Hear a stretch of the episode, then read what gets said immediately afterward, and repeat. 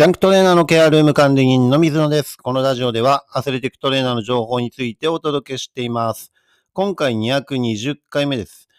外国人ヘッドコーチとの溝というテーマでね、お伝えしていきたいと思います。はい。えー自分はね、あの、プロバスケットボールチームでアスレティックトレーナーとして、えーもう20年ぐらい関わっています。で、外国人のヘッドコーチっていうのも、えー結構な人数、あの、今まで関わってきたことがあります。はい。で、やっぱりね、あの、まあ、自分自身も英語がペラペラではなくて、まあ、選手とね、あの、コミュニケーション取ったりするのは英語で大丈夫なんですけど、えー実際に、まあ、コーチとかとね、ちゃんと、えースタッフとして話すってなると、ちゃんと通訳を入れないと、間違った、えー認識になってしまうとね、誤解を生んだりとか、えーそういったところは出てきてしまいますので、えー必ず通訳を介すという形をとっています。で、今まで、えー外国籍のヘッドコーチかなりの人数関わってきましたね。1、2、3、4、5、6、7、8、9人ぐらいかかってきたのかな。はい。というふうに、あのーまあ、なかなか、えー実際に言葉の壁の大きさっていうのは感じますし、えー日本にね、長くいるコーチっていうのはね、あのーやっぱり、えーそういった日本の文化をね、あのちゃんと分かっているので、え経験とかも、えあるっていうところでね、あの、日本に長くいるコーチっていうのは、え本当に日本のことが分かっているので、えーやりやすかったっていうことが、えーあります。で、問題なのは、日本に初めて来たコーチっていうのは、やっぱりね、あのいろんな、そのコーチの方がいろんな国でやってたとしても、日本が初めてだと文化の違いというのを大きくやっぱり感じてしまうんですね。ですから感覚のズレとか、そういったところの、えーチームのね、あの、スケジューリングにしてもそうですし、考え方にしてもそうですし、やっぱりね、日本人と大きなズレができます。で、これは自分自身が外国で実際に、えープロチームでね、あのトレーナーとして活動した経験っていうのがあって、自分も、まあ、モンゴルという国なんですけど、えー行った最初の年っていうのは文化の違いで本当に苦労したっていうところを経験しているので、あ、こんだけやっぱり文化の影響っていうのは大きいんだなっていうのは、えー感じたんですね。はい。ですから、日本で、えーよくね、アメリカ人のヘッドコーチとか、スペインのヘッドコーチとか、まあヨーロッパ関係のね、ヘッドコーチ、最近ではオーストラリアのヘッドコーチとかも来て、まあいろんな有名な、えー海外でね、活躍しているヘッドコーチの方が日本に来るんですけど、1年目からうまくいくっていう方はなかなか少なかったりします。はい。もうここら辺はやっぱり文化の違いで、えー日本の常識はやっぱり世界に行くと非常識っていうのを自分自身もつくづく感じたので、えーこのあたりは本当にね、プロチームでそういった外国籍のヘッドコーチの方とね、えー関わってきた経験上、やっぱりね、大きな溝っていうのは実際に感じます。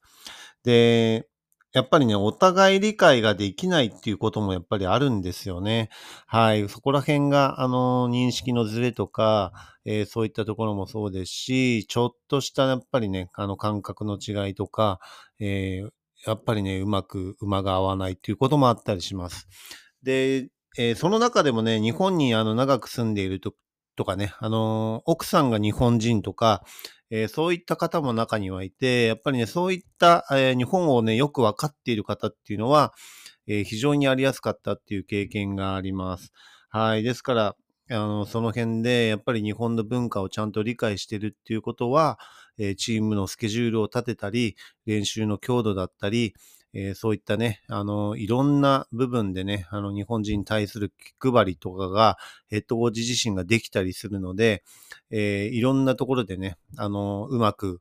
えー柔軟に対応できるっていうところがあります。でもそれが、あの、日本初めてだとね、そういった柔軟な考えまでいかないんですよね。はい。ですから、えうまくチームが機能しないっていうことも十分にあるっていうところですね。本当に難しかったなというふうに思います。で、自分が一番大きなポイントとなるのは、やっぱり英語が、あの、喋れない分、直接ね、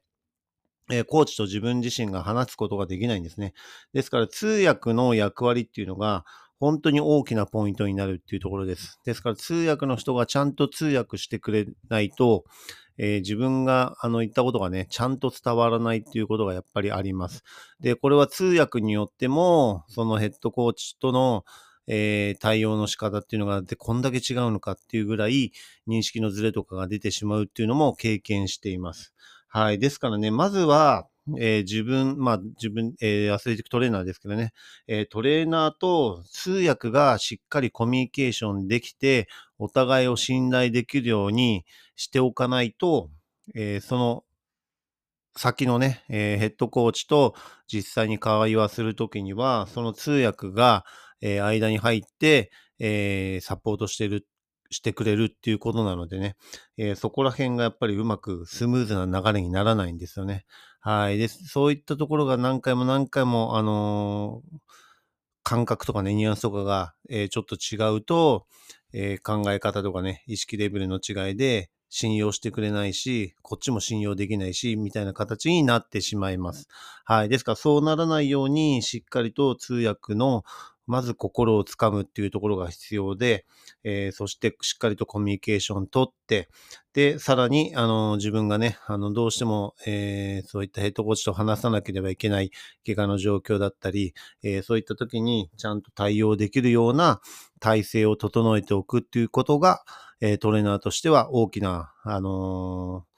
仕事のね、えー部分で影響してくるかと思います。はい。ですから通訳をしっかりと対応させるっていうのは大きなポイントだと思います。はい。ですからね、なかなか、あの、どこにアジャストするのかっていうのは難しいんですけど、えーまあ、日本ね、初めてのコーチでも、えーそういう経験が豊富な人はシーズンの途中からでも柔軟に対応してくれるように、ね、なったりします。このあたりはね、あの、やっぱり、えーそのヘッドコーチもいろんな国でやってたりとか、えー一つの国でしかやってないってなると、えーそういった、えー文化の違いっていうところまで理解できなかったりするんですね。でもいろんな国とかで、えー活動していたり、ナショナルチームに入っていると、えー海外で活動するっていうのが当たり前になるのでね、あの、そういったところで、やっぱりいろんな経験をして、その文化の違いとか、えーそういう習慣の違いとか、えーそういったところもね、あのー認識があって理解を示してくれるんですね。そうすると、えー日本のそういった選手とかスタッフの考え方に対して、えアジャストしてくれるということもね、十分あるので、うまく、えー進んでいくのかなというふうに思います。はい。でもね、なかなかやっぱり一番は日本初めてのヘッドコーチとかね、外国、え外国籍のね、コーチとか、まあ、外国人選手もそうですけどね、日本初めてっていうのは、やっぱり文化の違いとか、そういったところで大きな、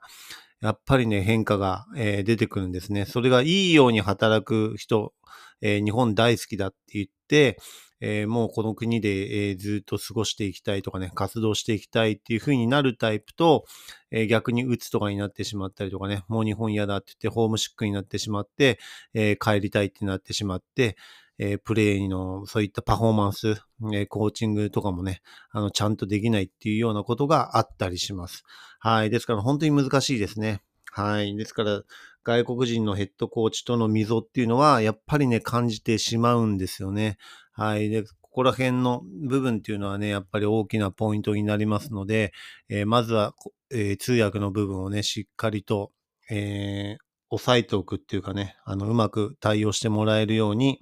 えー信頼関係を築くっていうところは大切なのかなというふうに思っています。はい。まあ、今回は外国人ヘッドコーチとの溝というテーマでね、お伝えしました。えーなかなかチームにいるとね、あの、外国籍選手とか外国人の